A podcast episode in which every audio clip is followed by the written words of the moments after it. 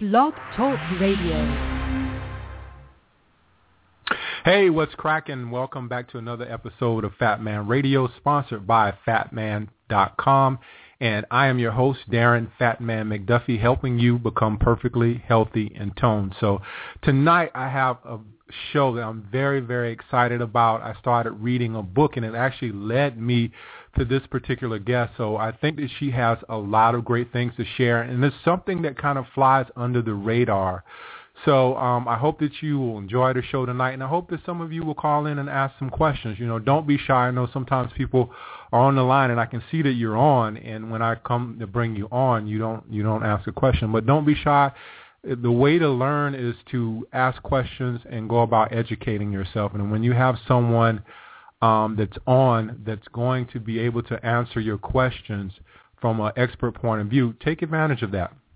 But one thing I wanted to say tonight is and I like to share things with the audience here is that um, sometimes I don't know why, but I've been doing the show for a while now, but I still get nervous. I still get those little butterflies uh, inside my stomach, and it's as if I'm stepping on the basketball court for the first time like I did in seventh grade. And I remembered all the butterflies I um had in my stomach and since that time in seventh grade and coming up through college I probably played basketball in front of thousands of people. But I always get nervous before the show. Can't understand that.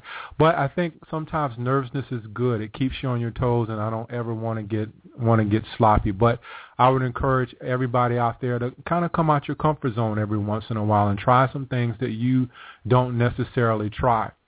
So I'm going to stop running my mouth and get the show started tonight. As I said, I was very excited about the show. I was actually reading a book called Sugar Shock by a woman named Connie Bennett. And she referred, um, actually she was talking about hypoglycemia, and it just so happens that um, she mentioned the name in the book, and as I go through things, I start Googling things because I want to know who people are. So I Googled Roberta Ruggiero, and um, I found out that she started a hypo, hypoglycemic uh, support foundation. And I also found out that she lives right in Sunrise, Florida, which is probably about 10 minutes away from where I live here in uh, Davie, Florida. So I was super excited to get her on, and I'm always excited to get anybody right here in Florida. And there's a couple of guests when I first started the show that are right in my neighborhood, uh, Roberta being one, and the other person being um, was uh, Raymond Francis, which is Never Be Sick Again. That's a great show. And I'm getting ready to call this show tonight an instant hit. I know we're going to have a good time. I spoke to Roberta over the phone, and um, we hit it off immediately, and I told her some things that I was intrigued by when I spoke to her. And it just seems like she's a very, very good person and that she has a lot to share. So without further ado, let me bring on Roberta Ruggiero you so much, Darren. I really, really appreciate it. I am very excited, and I feel those butterflies too, and it's good to have them. Yeah, it's always good to have them. I know, like I said, it always feels like I'm stepping on the basketball court. If you don't know, I'm a basketball player. We finally meet in person. You know I'm a basketball player because I'm six seven. But oh um, oh my gosh, okay. so um it always just feels like when I first stepped on the basketball court in middle school in seventh grade, I always get those same little butterflies. So, but like I said in the beginning of the show, it's always a good thing. So what I normally do, Roberta, is I start people off by telling um, telling the audience about your journey. How did you come to start the Hypoglycemic Support Foundation? But more importantly, how did you find out that you had uh, hypoglycemia? Well, I guess the story begins really, um, and I can't leave it out because it's important. It started way back in 1961 um, right after my daughter was born, and I just couldn't wait until she was born. Um, and something happened when I got home. Uh, instead of being happy, go lucky, and be thrilled, um, I was just very, very depressed. I was very depressed. I had severe crying spells. And when I went to the doctor, he says, don't worry about it. This is very, very normal. It's after baby blues. So one month led into another, into another, and um, I, you know, they never went away. And what happened um, in conjunction with the crying spells, I started now to get severe headaches. I started to get the shakes. I started to get insomnia, and I kept on going back to the doctor. And again, he said, "Don't worry about it." But this time, he gave me Valium. This was my first introduction to a tranquilizer. So um, the months passed, and before you know it, um, I was pregnant again. So my son was born in 1963, and all the symptoms that I had after my daughter was born were compounded after my son was born. So I had severe insomnia. I had crying spells. I had severe fatigue. It was very difficult to get up in the morning. I had cold hands and feet where I remember so vividly my husband would wrap them up and practically sit on top of them because they were so cold to a point of of, of being painful. And uh, I would keep on going back to the doctor and he says, I just don't understand, so we'll increase the Valium. And then he says, well, since I had such severe head pains, let's take some tests. So the scenario of going back and forth to the doctor, increasing medication, going in for numerous tests lasted for five years. After mm. five years, he says, Roberta, the tests are all normal. There's nothing physically wrong with you. He says, and I know you have these symptoms. I know you know that they're real. So I think maybe you should see a psychiatrist. Now, Darren, you're talking about the year of, you know, like 1965, 66, 67. You know, the psychiatrist was very frightening. Nobody went, nobody talked about it. So I was so desperate to get better. I went to my first psychiatrist in 1967, and he looked over my history, and he says, well, he said, uh, you maybe got married too young, had children too soon. I says, well, now what do I do? You know, help me. So he added to my list of medication. So now I was taking not only Valium, but Mellaril and Tofranil and Thorazine, and then we started out with 50 milligrams to 100 milligrams. And when that therapy and all that medication didn't help, I went to my second psychiatrist in 1968, followed by a third one in 1969. And by this time, I was just um, you know, very frightened, very scared, very, very withdrawn. People were starting to talk behind uh, my back, like, what's wrong, what's wrong. Uh, my mother even asked me, you know, is your husband beating you? I don't know. you know, I mean, that they can't find anything wrong, and yet you're severely depressed. Uh, you you can't get to sleep at night. You can't get up in the morning. You have the shakes. You have blurred vision. I mean, I had a whole list of of um, of symptoms so this third psychiatrist now, I started being sick in 61, so this is now almost 69 or 68. I don't even remember right now. But um, he said, I have a, uh, I have something that I believe would help you you know uh, and i said i didn't even ask. I says whatever it is i will i will take it. I i will do it. I will take it. He just remember i just remember that you have to be hospitalized for it. I says fine. So my husband, we lived in Queens at that time, and he took me to Rego Park Hospital on Queens Boulevard. I said goodbye, and I just figured I would be going, you know, for some sort of treatment. I had no idea what the treatment is, but I trusted the doctor. I was going to get better. Well, when I went to, you know, up the elevator and went to the room, and I realized, oh my God, why are there bars on these windows? And um, when I got off the floor, they took me in a room, stripped me of all my my clothes, my medal, my my wedding ring, and then I started hearing screams and yells and saw patients. It was a scene from One Flew Over the Cuckoo's Nest, and then I realized what was happening, that I was about to have electric shock therapy treatments, which I hmm. had no idea that that's what I had signed up for. So when I begged to get out, to contact my husband, they says, we're sorry, since you had signed for a series, that was it. I had to have a series. Well, two or three weeks later, and after eight or ten treatments, I was a zombie. And it was something that I just wanted to forget, and I didn't talk about for umpteen years.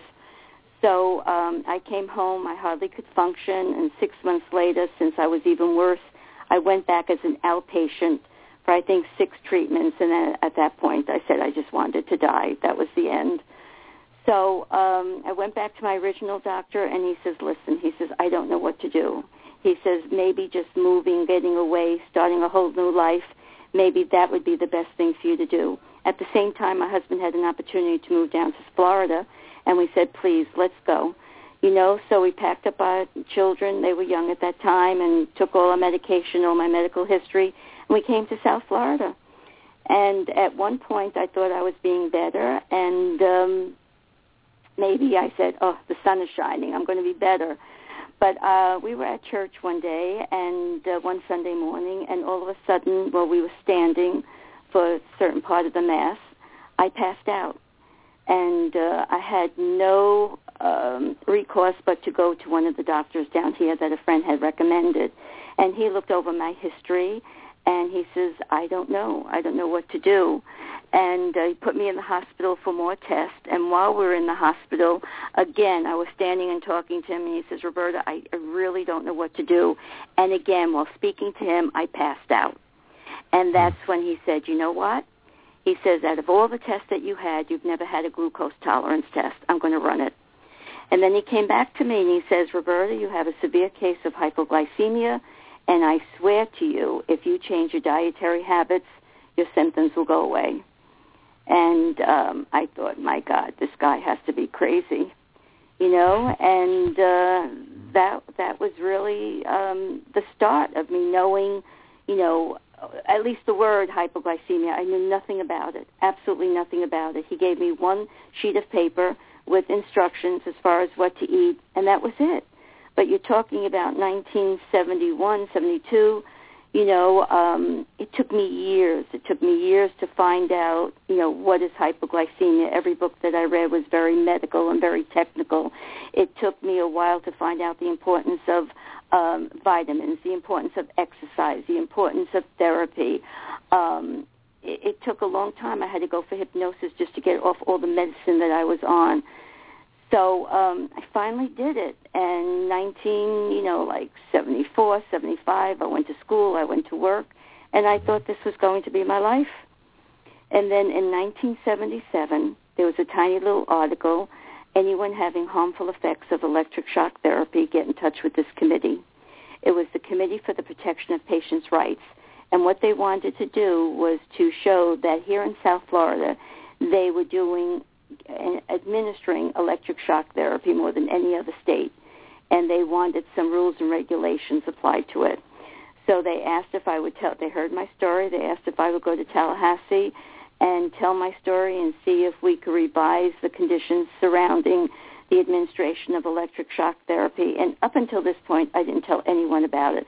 I wasn't able to talk about it, but I sat my children down at that point they, you know, were near teenagers, and I told them what mommy had gone through, and you know, I have a son and a daughter, and they were incredible. Go, mom, get them. Go, mom, go, mom. We're behind you. Uh, we're not embarrassed. Don't be ashamed, please. And that's what happened. I went to Tallahassee. Um, I got up on the stand, told my story, and before you know it, there was an article in the Miami Herald. Shock treatment sends, um, you know, woman to a one woman crusade or something like that. So um, I started doing talk shows down here, especially Y100 was a talk show, very popular, with Tony mm-hmm. Crabtree as a, a talk show host, and she invited me on. And she said that every time I went on, because I went on several times, she asked me to go back. She says people would call in, please, please, tell me more about hypoglycemia. Tell me more about the diet. What vitamins should I take? What should I do? And it was Tony Crabtree who suggested it. She says, Roberta, you need to start a support group. And I said, there's no way. I mean, I just want to share what I've gone through and what I, you know, um, what has helped me, but I don't know how to start a support group. Well, she insisted and insisted.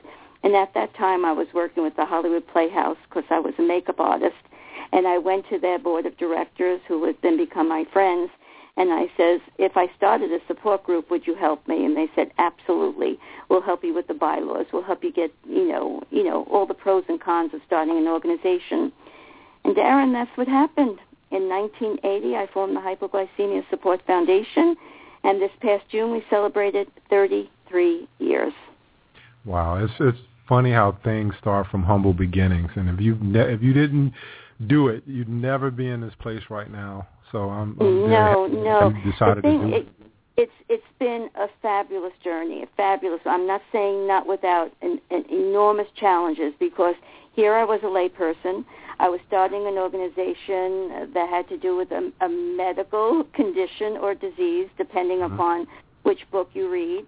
And then once I had my board of directors and advisors, I needed medical person people I needed, I wanted to start monthly meetings, so I wrote to about 50 doctors in the area, told them who I was, what I wanted to do, would they support me. Not one answered. So I was very, very lucky. I was introduced to a Dr. Douglas M. Baird, who was up in West Palm Beach, and he came and lectured, and everyone fell in love with him. And he is still, as of today, our medical director. And everything I know, he has taught me, and um, he has seen more of our, my family, friends, and, and, and people that have, you know, needed help. Um, so um, it, it was rough but what I did, Yep. which was incredible, thank God, uh, I didn't give up. So I wrote to the biggest, the best, the most well-known researchers, authors, and doctors in the country, from Dr.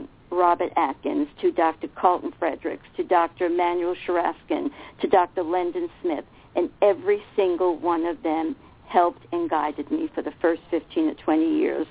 So I'm very, very indebted to them. And thank God now we have a lot of doctors that are joining us. So, you know, but it's it's been um quite a trip. quite Yeah, a trip. Yeah, I'd say you had a quieter journey. It kind of sounds like some of the things that I went through when I, before I started to do the radio show. But um, one minute before we actually get into some questions here, um, Roberta, if anybody wants to call in and have the question, the number is six four six seven one six nine three seventy one. Again, six four six seven one six. 9371. When you come on, just hit 1. I'll see you, and then I'll be able to bring you on the air to ask a question. So um, getting into hypoglycemia, I actually was at the dentist Tuesday, and I was telling someone about hypoglycemia, and she didn't know what it actually was. I know hypo and hyper and what those things mean. Can you kind of give us a rundown of what hypo, hypoglycemia actually is? Okay, and again, I'm going to do it from um, a lay person's standpoint of view. You have high hypoglycemia, which is low blood sugar, and hyper, which is high blood sugar. Both of them are blood sugar management disorders, and um, with hypo is when the it's the body's inability to properly handle the amount of sugars that we consume today. It's almost like um, a car that needs regular gasoline and you're trying to put regular unleaded and you're trying to put in diesel. It just won't work. And mm-hmm. hypoglycemia is usually the result of poor diet, stress, lifestyle, and even disease. Now, most of it is brought on by poor diet, and the biggest culprit is sugar. Sugar, white flour, alcohol, caffeine, and tobacco. The body is simply not made to handle the amount of sugar the average American consumes today. I mean, you're talking about depending on what book you read. I mean, you know, we used to have maybe, you know, 40, 50 pounds of sugar per person per year. It's now up to maybe 140, 150 pounds of sugar per person per year. Not only the amount that we eat, but the amount in the sh- in, in the hidden foods. You know, it's in ketchup, it's in mustard. So um, this is it. The body just cannot handle it. It's an overload. So, um, you know, what we've been talking about in sugar and being the culprit with hypoglycemia for 33 years, just now, recently, in the last couple of years, we're thrilled that, you know, you especially in the media must see it, that uh, every week you see a, a magazine or a TV or um, a newspaper article about the harmful effects of sugar you know there's all kinds of books on it you know sh- like sugar shock and uh you know everything else and and tv videos and youtube videos. And and basically this is what hypoglycemia is really um a condition that's been you know that's you know affecting our population and most people don't even know it but it's a result of poor diet the most being hypo, uh, the most being sugar, sugar, white flour, alcohol, caffeine, tobacco. Yeah, I had a question for you with regards to that. Sure. Actually, two questions. One would be, um, and just from your book, you said, and I don't know if you said this on one of your quotes or was it one of the uh, doctors. Seems like I remember it was a female doctor, but she said this in your your Q and A section of the book. She said uh, the people with low blood sugar or hypoglycemia should avoid the following things: sugar, wheat, and dairy. Can you kind of talk about those? You know what? That's probably by Dr. Nancy Appleton. I you know, think so. It, I think so. It it depends. Um, uh, some people will um, go on a hypoglycemic diet, you know, get diagnosed and eliminate what I just mentioned: your sugar, your white flour, um, you know, maybe not the alcohol, but the sugar and the white flour, and they do phenomenal on it. Some people don't.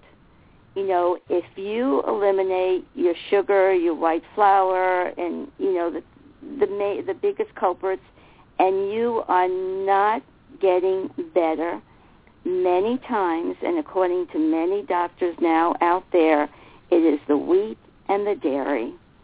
And Mhm. some people have to eliminate your wheat and your dairy before they feel better.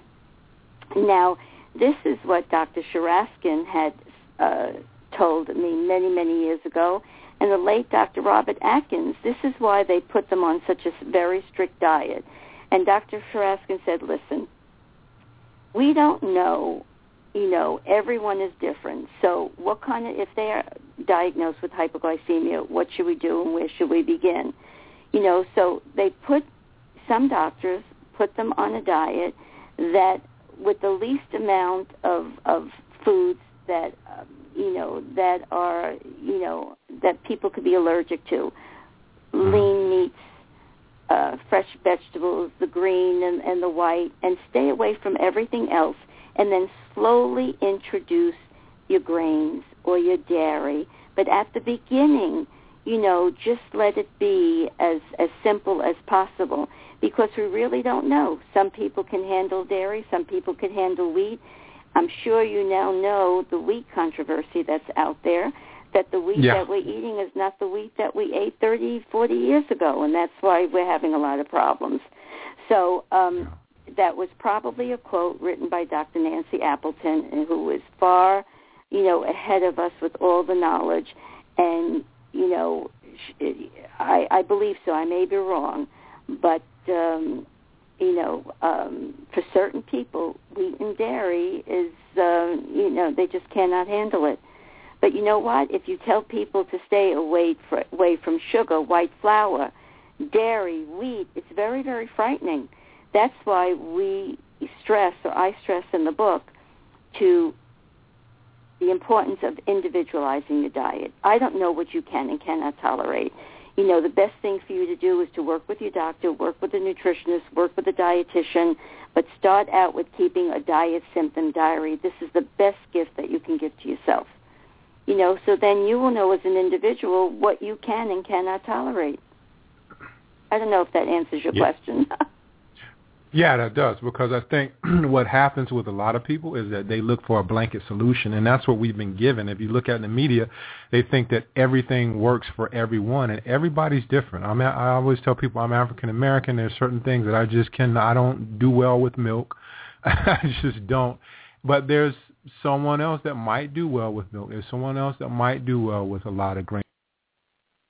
Pick and choose you know, your spots. Darren, and many, just, many years ago, I, I had the pleasure of meeting Dr. Lendon Smith, and he wrote Mm-hmm. so many books on, uh, you know, a proper diet, uh, specifically for children. That was his expertise. And when I spoke to him and attended some of his lectures, he says the two worst things for children in particular were sugar and dairy. And he says, no milk. I says, Dr. Lendon Smith, now this was 30 years ago. I says, how can I go back and tell them no sugar and then go back and tell them no dairy? Now, he said this 30 years ago. He says it's because when they pasteurize it, they change the molecular structure and the body cannot handle it. So he said this 30 years ago. And now today, some people, some children cannot handle it. Um, I came across, now I'm not advocating this because, again, I'm a lay person. I do advocate you know, you have to each take responsibility. You have to individualize your diet. You have to find out what you and you can and cannot tolerate as an individual. But I came across the work of, um, have you heard of her? Uh, J.J., let's see, um, J.J. Virgin? The yeah, Virgin yeah, I know? JJ Virgin. Uh huh. I know Okay. JJ Virgin. Yeah. Right. So, I mean, I, you know, I was reading what she had to say, and the the you know the things to stay away from. But everyone that says this, it's not something that you stay away from for life. And this is what scares people when they think that, oh my God, how can I never have eggs again, or dairy again, or milk again, or wheat again? And as she says it, you can introduce it back, but you know, heal your body first, and then introduce it back one at a time to see again what you can and cannot tolerate. So, you know, um, there's a lot being thrown at us, so you can understand why at times it is a little bit confusing. Yeah, yeah, yeah. From a point of a, if I know that hypoglycemia is low blood sugar, what keeps me from just saying, okay, well, you know what? And I've seen this before. I've seen someone who's, you know, they get hungry and they they're like, okay, well, I'm just to go ahead and grab me a candy bar. I'm to go ahead and, and drink some uh, some fruit juice or something like that. Why is that the wrong thing to do for someone who's suffering from uh, hypoglycemia? Well, because as I said, the biggest culprit is sugar, and by having a candy bar and having fruit juices, you know, it's only going to make matters worse. You may get a high for a few minutes, but within a half hour, 45 minutes, your blood sugar is going to drop so low you'll feel miserable. The key is to be prepared. If you feel that, uh, well, first of all, education is the key. To be informed. Mm-hmm. If you li- if you're listening to us and say, "Oh my God, I have headaches, or I'm irritable, or I'm cranky, or if I'm fatigued," you know, just stop and think. Evaluate your dietary habits. Do I have a lot of sugar? Do I drink a lot of caffeine? Uh, you know, do I have a lot of alcohol? Do I skip meals? Do I exercise to excess? You know, so you got to stop and think. Maybe that's what's bringing it on. Maybe my blood sugar is dropping because of that. The second thing besides education is preparation. You know, if you, you know, you have to be prepared. You have to get up. Mm-hmm. You have to make yourself a proper breakfast. You can't just skip breakfast. You can't skip lunch. So you have to be prepared. Instead of saying, okay, I'm going to grab for that candy bar, you have to have something else with you.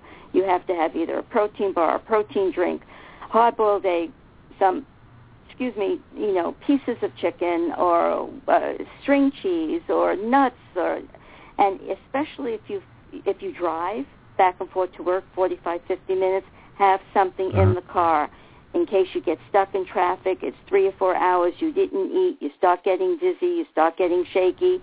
Preparation is the key.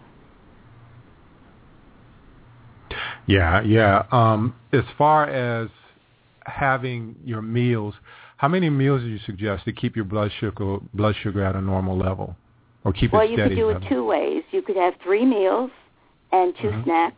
This now, this is just guidelines. Everyone has to really, you know, do it to their individual needs and their lifestyle. It could be three meals, it could be two snacks, or it could be six small meals throughout the day, almost like grazing throughout the day. You know, you must have something in the morning, and then like around 10 o'clock, 12 o'clock, 3 o'clock. You know, the most important thing I could leave everyone with is protein in the morning, protein at night before you go to bed. What happens is a lot of people will eat 5, 6 o'clock, and then nothing else until the following morning, 7, 8 o'clock. Can't do it, Mm-hmm. you know? And I've spoken to so many people, and there's such a difference. If they eat 5, 6 o'clock, is 8 o'clock have something before they go to bed. Yeah, I, I I agree with you on that. That's the old um the old bodybuilding thing where they tell you to eat six meals a day in order to keep your your blood sugar steady. I would I would think that that kind of uh, ties into uh, if you're hypoglycemia, you really have to keep your blood sugar normalized. Well, that's Now- the exact same thing. That's the Yeah. exact thing. If they told you, that's the exact same thing. To keep your blood sugar ste- steady and even throughout the day, and that's what we all have to do. So, what did you eat Yeah. six times a day? Oh man, I was obsessed with food at one time. I was just like, I would bring my my uh, my lunch at work with these Tupperware canisters, and I would have this big gallon like uh, bag that I would put my stuff in, like one of those little cooler bags, and I would just take my food with me all the time. I don't eat as much now. I'm just at that point where I was believing it wasn't for blood sugar, it was the the fact of really getting my body lean. You were taught to eat many more times to kind of start that fat burning process. But since then, I've I've come across a lot of stuff that doesn't support that, so I don't eat as much uh, anymore. Now, uh, getting into hypoglycemia, you mentioned a couple of a uh, couple of symptoms. Can you kind of go? I know in the book it was like, man, it was four or five uh, sentences, a paragraph of all the symptoms that right. have. Can you kind of get into those those symptoms? Sure, sure. For me, and I think for a lot of people, severe fatigue and depression are top of the list. Severe fatigue, depression, insomnia, crying spells, mood swings, um, irritability. Um, let's see. Um, oh my gosh. I know Um, there there was those- one that I was I was kind of that was heart palpitations um, as Yes. well. Yes, yes. Oh, okay. Um, you know, I I just mentioned what uh, say eight or ten. If you go to Nancy Appleton's website, she is like the pioneer. She wrote. She's been writing about hypoglycemia for like forty years, if not more. She has a list of 144 symptoms of hypoglycemia. So um, you know that is uh, that is you know just um, uh, unbelievable. We just really, really don't associate it with it. But severe fatigue, insomnia, headaches, crying spells, mood swings, heart palpitations. Um, I'm trying to think of, of all the others. and um, so it, it's any symptom that you, I think any symptom that you have, just stop and think, could it be what I am or, or are not eating? You know, because um, we just don't associate this food-mood connection, and I think that's the uh, that's a message that I'd love to get across that we are what we eat, how we think, how we feel. Yeah, yeah. Let's let's kind of get into that because I wanted to touch on that anyway. Um, the whole food mood thing, and let's specifically kind of get in that with uh, children because I know in the book you were big big problem that we're having with children. I, I believe you also concentrated on that with your um the gala that you just had. I was last Saturday. Can you Yes. kind of yeah talk about that with the the problem that we're having with a lot of children? Well, what happened is that um, our organization is 33 years old, and when we first started, I started hearing from, you know, people that were in their 40s and 50s, and then into the organization, like 10, 15 years, I started to hear from a lot of teenagers who would get in touch with us.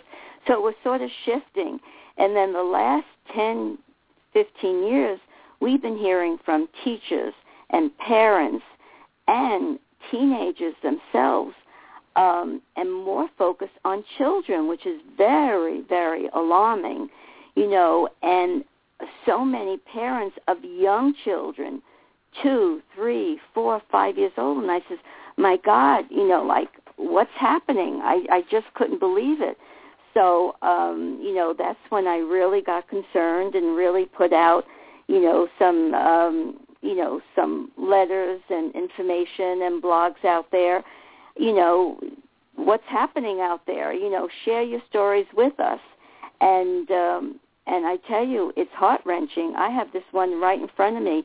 It says i have both a four and five year old that have been diagnosed with hypoglycemia. Although i try to help them understand what is happening and help them listen to their body it's frustrating that family friends and even their school teachers have no idea what they are going through but I have found the HSF website and Facebook and look forward to reading and receiving posts about what's happening. It's so good to know that somebody's out there. So we're getting letters like this over and over again. And to show the seriousness of, of it, we got this email from um, Parker's mom.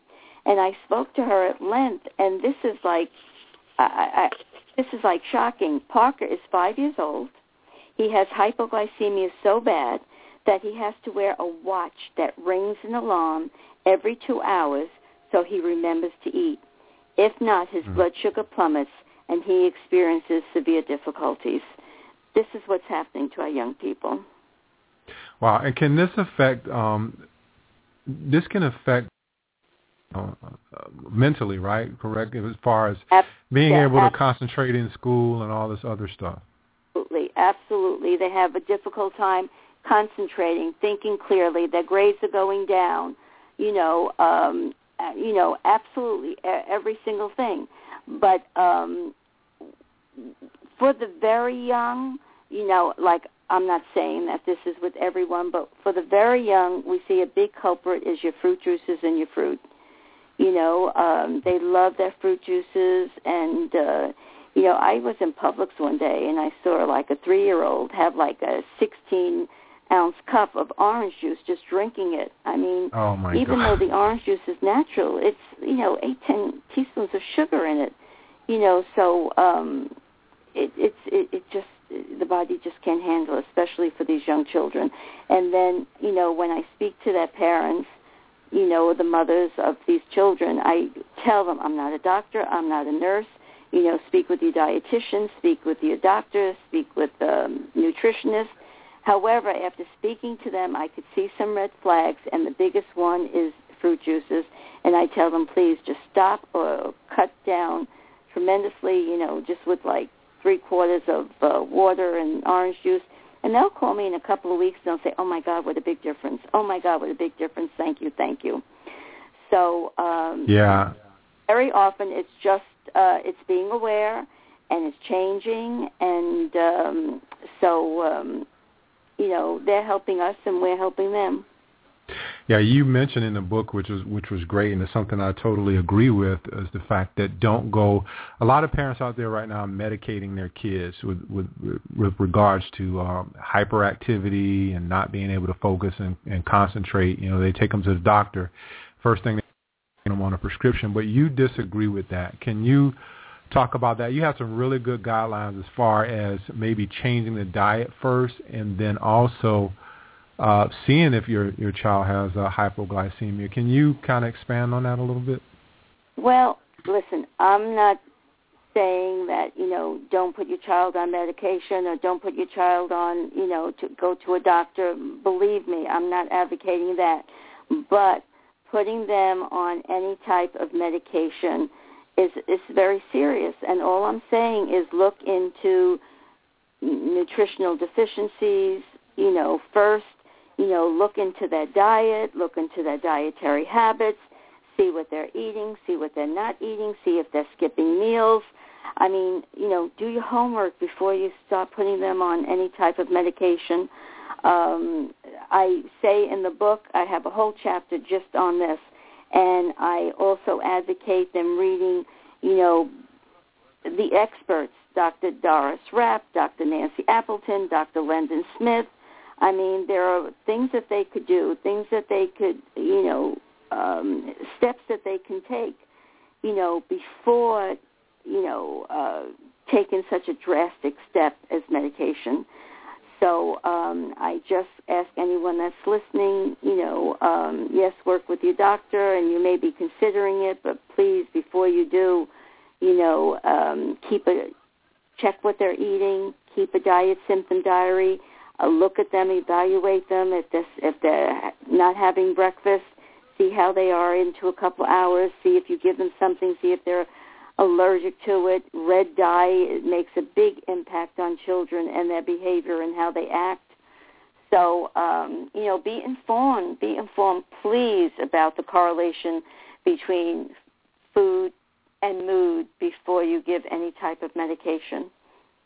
You Yeah, know, and this- then work with nutritionist, work with a dietitian. You know, tell your doctor, listen, okay, I understand that he may have ADHD or something else. I understand that you may want to put him on Ritalin or something else.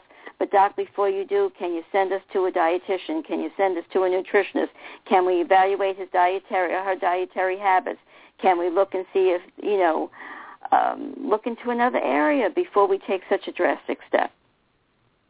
Yeah, yeah. I had a friend, and um, she got a call from her uh, son's teacher and saying that he was, you know, wouldn't sit down, couldn't pay attention in class, and what she did is she actually she she said she thought about it, and she actually realized that before he would go to uh, school in the morning, she would always give him cereal, and it was something like Fruit Loops or Apple Jacks, you know, one of those high sugar cereals. And she said what oh, wow. started doing was took him off the cereal and um actually started cooking him breakfast like eggs, bacon, stuff like that in the morning. And she said the teacher called her probably about two weeks after that and said, "Well, wow, what did you do? You know, he's he's like a different child now, and he's um, you know, he's paying attention in class. He's sitting down. He's not talking as much." And she said, I didn't do anything but change his diet. So there you go for people out there that are listening. And a lot of things come back with uh, just food, just being able to change somebody's diet. And I come from a background of being in the pharmaceutical industry, and I know for a fact that a lot of people take that pill because they it's the easy way out. It's easier to just to get the prescription, take the pill, and not worry about it. But and most I of the think time, it's, it's I think it's also although we've come so far, some of us haven't. We've put the doctors and the medical profession on a pedestal, and we just Yes. listened to them and never questioned. I think it's changing. Um, It's not that we want to just you know take them off and uh, you know and uh, roll them up, but you know we want to be a partner with them, and we want to say, okay, doctor, I, you know this is what I've heard, this is what I've I, I've read about. Um, and if anyone is listening, they could take go to my website. You know, I have blogs all on this. I think I've been writing blogs for two years or two and a half years. There's everything on hypoglycemia and diabetes, hypoglycemia in children, hypoglycemia and alcoholism, the whole list of symptoms. If you think that this applies to you, or if you have any questions, download it, take it to your doctor, sit and say, "Doctor, I heard this uh, this program. You know, I'm concerned about my son. I'm concerned about my daughter. Can we discuss it?" If your doctor just says absolutely not, or you know, poo-poos the idea, it's time to change your doctor. But I think most of them will be open to it, and let's hope that you could sit down and and and draw up a plan and say, okay, let's evaluate his dietary habits. Let's go over it. Let's change it. Let's alter it, and let's see what happens. And very often, within a short period of time, you will see a big difference. Yeah, yeah, and I always stress that. I tell people that all the time. I did a video on YouTube called "Fire Your Doctor," and Oh, um, yes, I see that. fire. I loved it when I saw that. And- In fact, I was going to answer it, say, fire a doctor if he says that hypoglycemia does not exist. And unfortunately, I get letters that'll say that. My doctor doesn't believe hypoglycemia exists. You know, he just poo-poos it and says it's all in my head. So I was going to I was going to make a comment on that. I love it. Yeah, yeah. And I had a I was actually reading your book and I had a bit of an epiphany today and I don't know whether you can kind of speak to this or maybe connect the dots me. A lot of people lately have been have been diagnosed with bipolar disorder and I'm wondering if that may be more hypoglycemic than bipolar and we're just not, you know, doctors are just not catching it because they're so they still want to go into that whole thing of prescribing something for people. Have you come across anyone that might have had uh, Right, the only thing I could- the only thing I could tell you is that many, many, many years ago, I attended a seminar, and um, and it was given by Dr. Jeffrey Bland. Uh, if you look him up, he's done extensive work in uh, preventive medicine, holistic health care, and I also believe orthomolecular medicine. And I can see him right now writing on the board so many things: hypoglycemia, allergies, uh, food intolerances, bipolar, blah blah blah, like ten different things, and then underlined it. He says the culprit, diet, sugar, and he says if you change your diet, you know, showing that a lot of these conditions, conditions, uh, you know, that the underlying thing is is is your diet. Your diet, uh, what is it? You are what you eat. So, um, you know, I'm not saying that. Um, you know, hypoglycemia and bipolar go hand in hand, but I'm sure there's a doctor and there's some research out there that says it does. But I swear I, I would I would believe that if someone went on a diet that um it it, it would be um you know it has to improve. It has to improve. But again, everyone listening must be working with a healthcare professional that is sympathetic to your needs, that will work with you.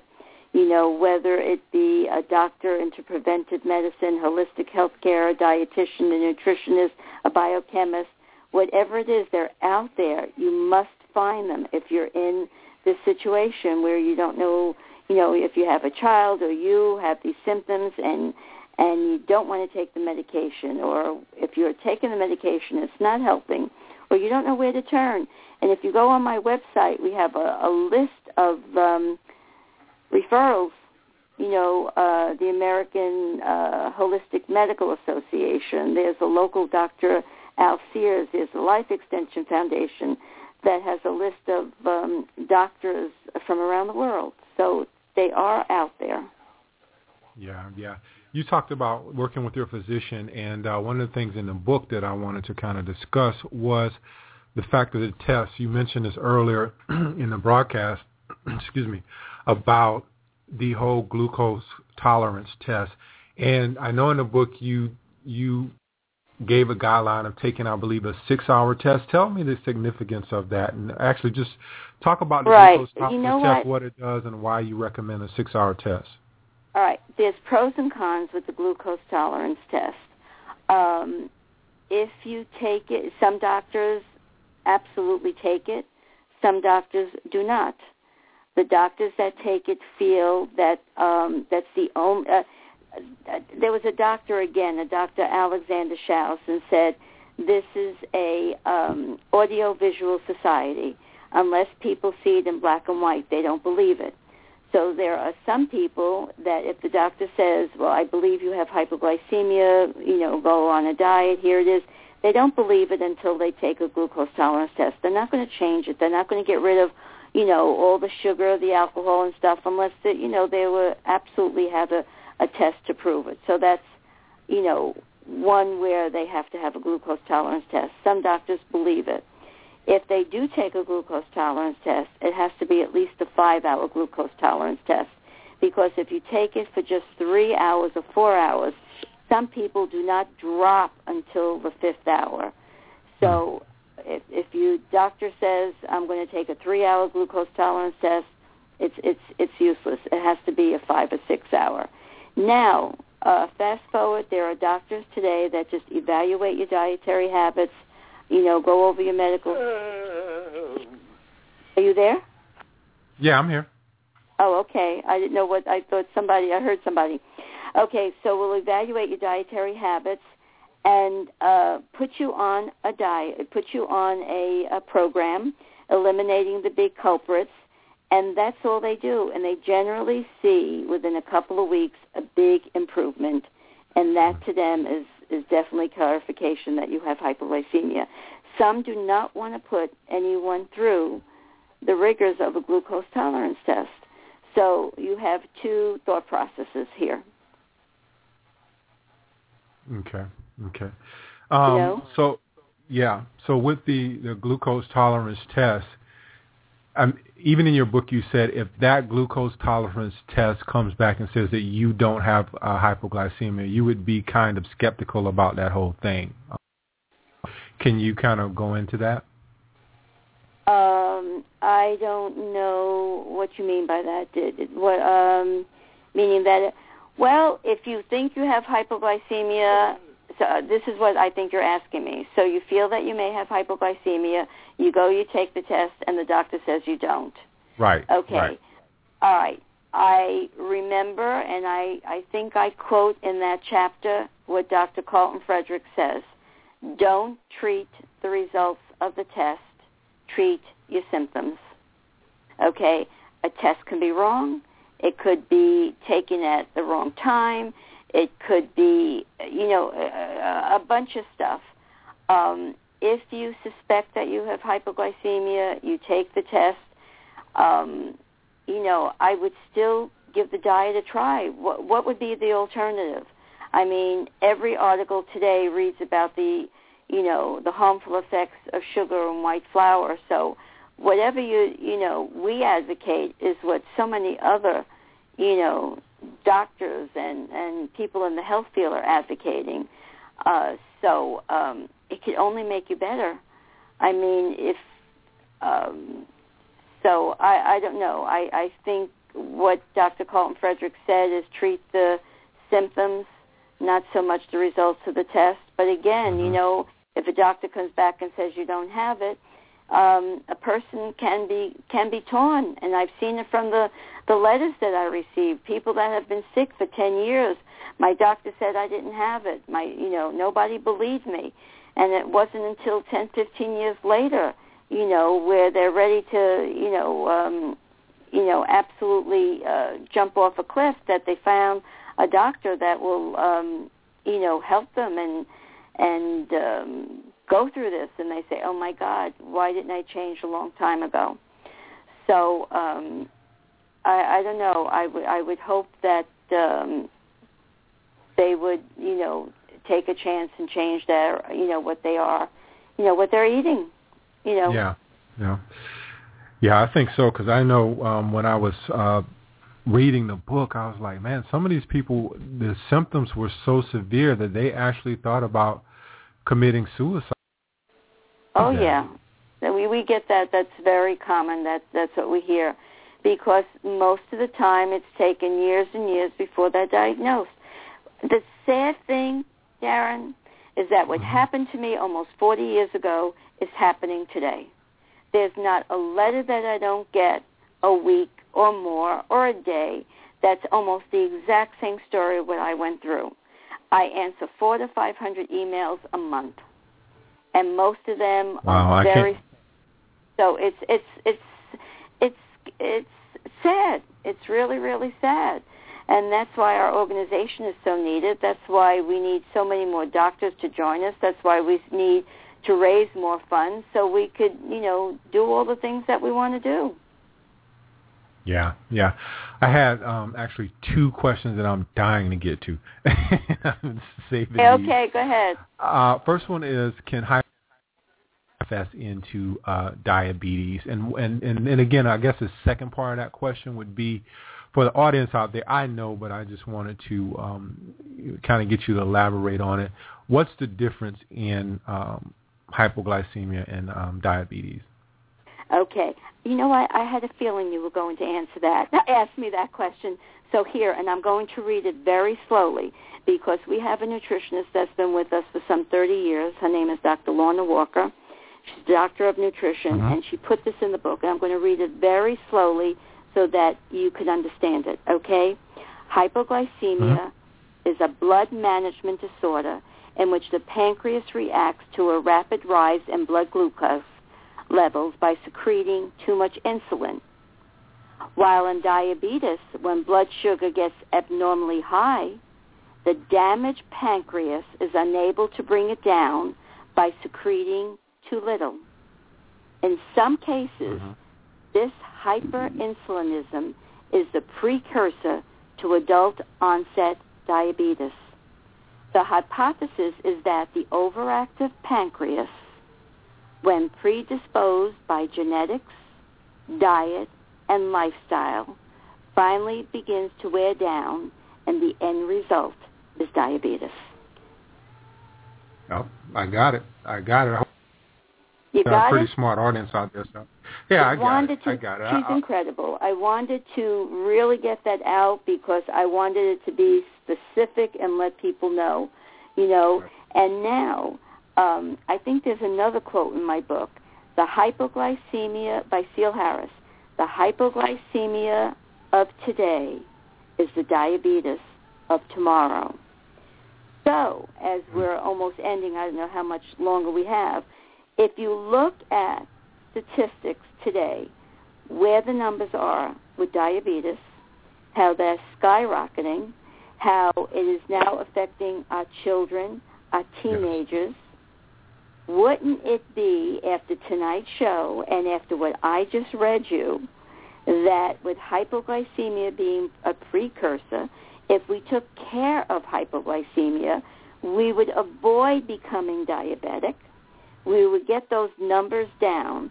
So it is crucial for your audience and the people out there to know about hypoglycemia. It is crucial. So our organization has so much work to do.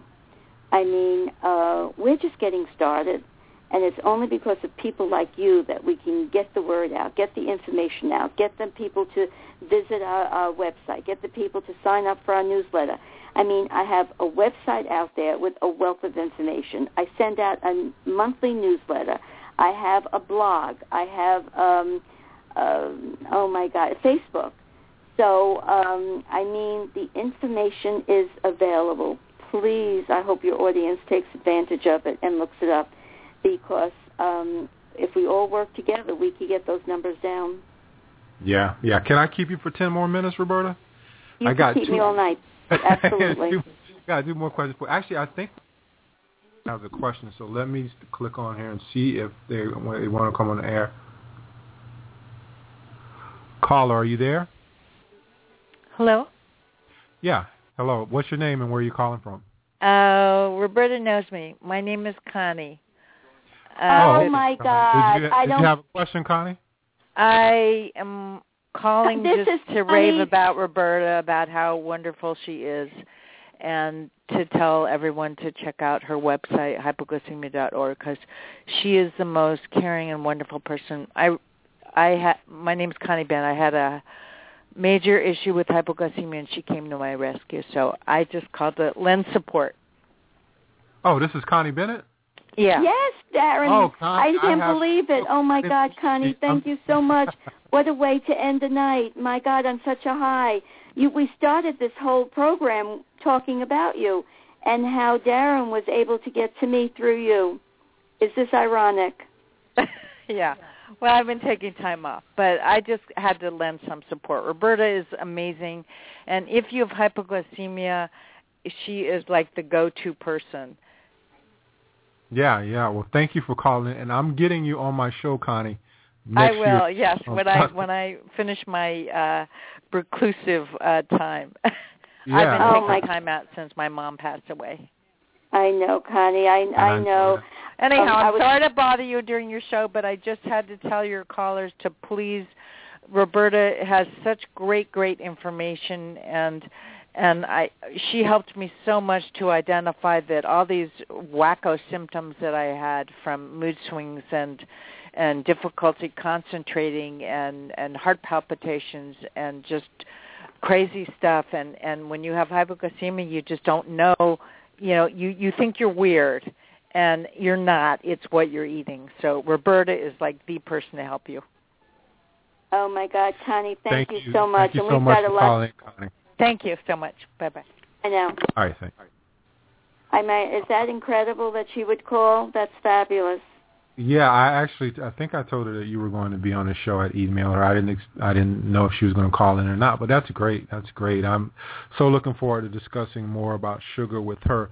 I had um actually one I know when you and I initially spoke on the phone, this is something again that kind of intrigues me, and I, it, came about as a lecture. I was uh, looking at a lecture on, um, I think it was YouTube or something like that, uh, where Russell Blaylock, Russell Blaylock is kind of one of the foremost authorities on MSG, but he was doing a lecture when he was discussing what we discussed earlier with food and mood, and he also talked about how most alcoholics are actually hypoglycemic. And I know that you and I talked about this when we spoke on the phone, and you had a big section in on your book. Can you talk about that? Well, yes. Um, I think it had something like 30 years ago. Again, uh, with our medical director, it was one of the first uh, programs that he put on. And while he was speaking, he spoke about um, hypoglycemia, and then he said alcohol. You know, he says every alcoholic is hypoglycemic. They're just one and the same. And I just said, what? You know, I mean, I he just uh, threw me like for a loop, and then he started to explain it. You know, he says, well, he said, it's very, very common. He says, and if you go to an AA meeting, what are they doing? They're they're getting off of alcohol, but they're going from one addiction to the other. They're into nicotine, sugar, um, caffeine, and uh, it's funny because I just spoke to someone the other day, and uh, she said that a friend of hers went to a an AA meeting, and it was the first time ever that the gentleman that was putting on the program got up and said, "You must eat sugar. Eat sugar all day long." You know, and um, so this is what some, you know, are advocating at these meetings.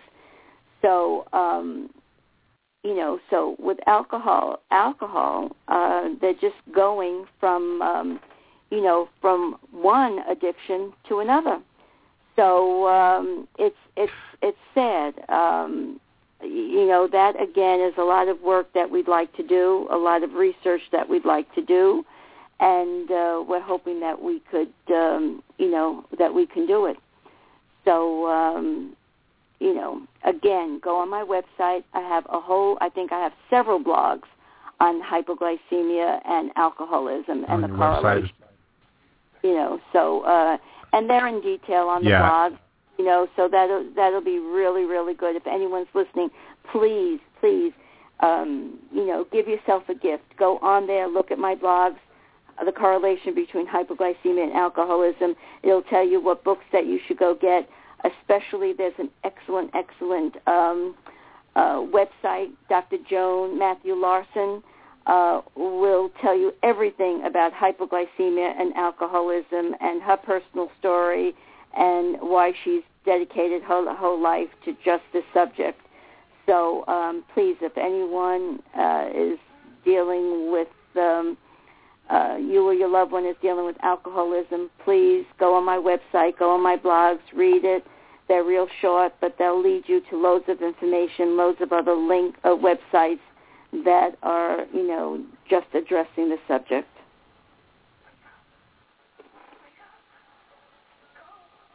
Oh, You yeah. there? Yeah, I'm here. I'm actually here. Um, one last question, and then I, I think we'll we'll let you go. Um, but I had a one question uh, with regards to.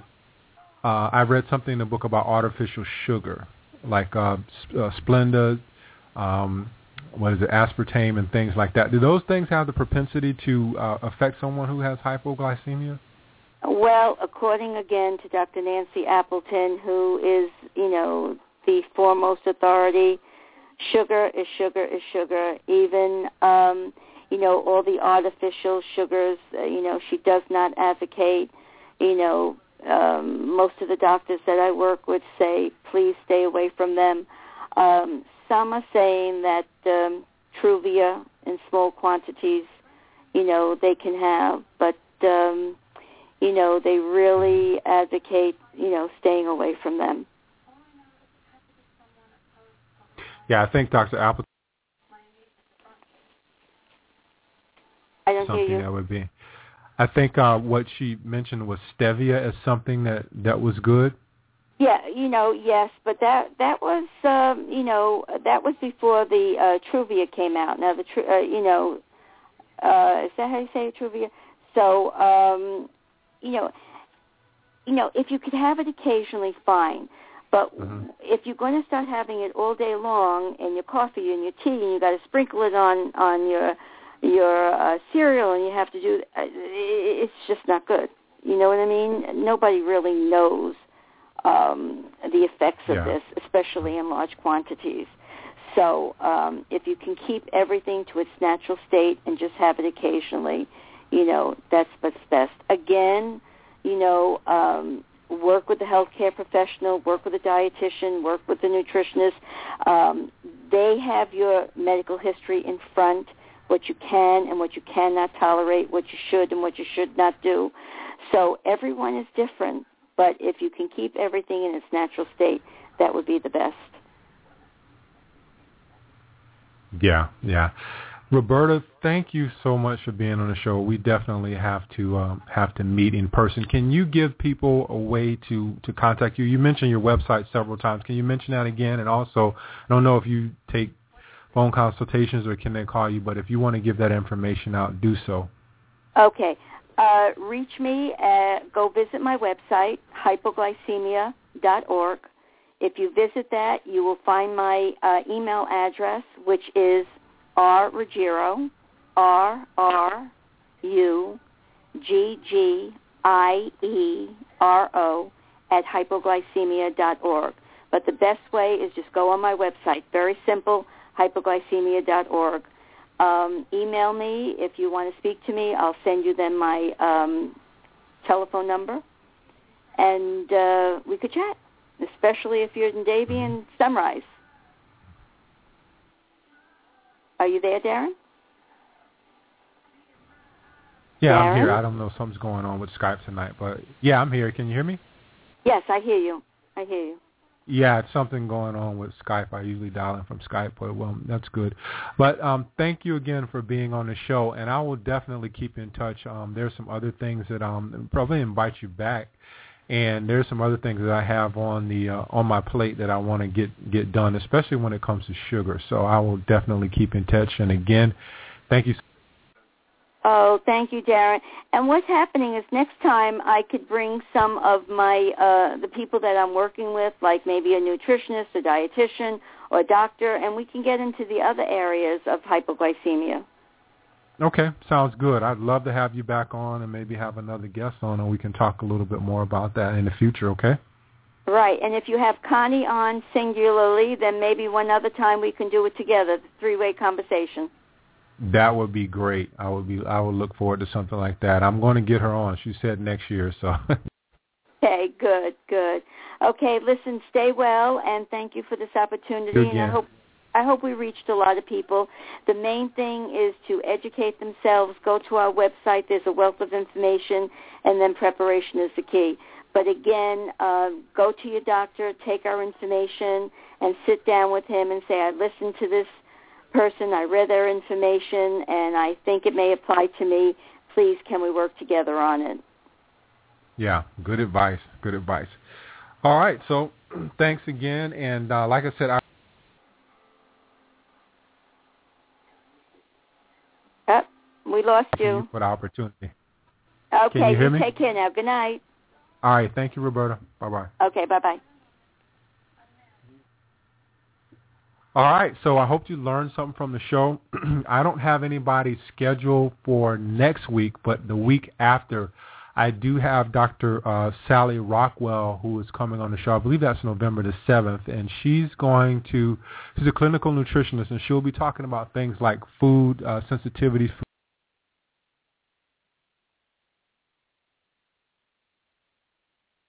So, should be a great show. And then after that, I have a couple people uh, lined up uh, for the show as well. Uh, I think I'm going to do one talk on uh, uh, ketogenic, a ketogenic diet and actually cancer and how it can help cancer, um, and that would be Dr. David Jockers.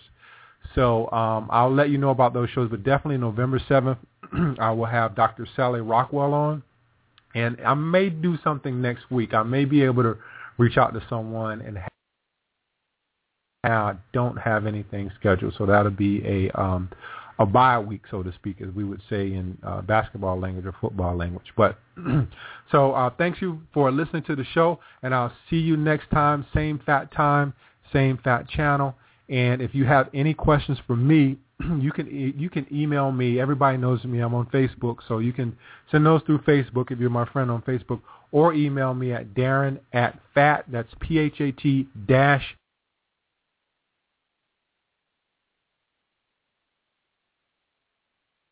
And if you have not liked my Facebook fan page, please do so. Uh, it's called I'm the Fat Man. Just look up that on uh, Facebook and give me a like and tell me, uh, give me some feedback on the show as well. I always like feedback on what I can improve uh, improve on. So again, thank you for listening to the show and have a great night.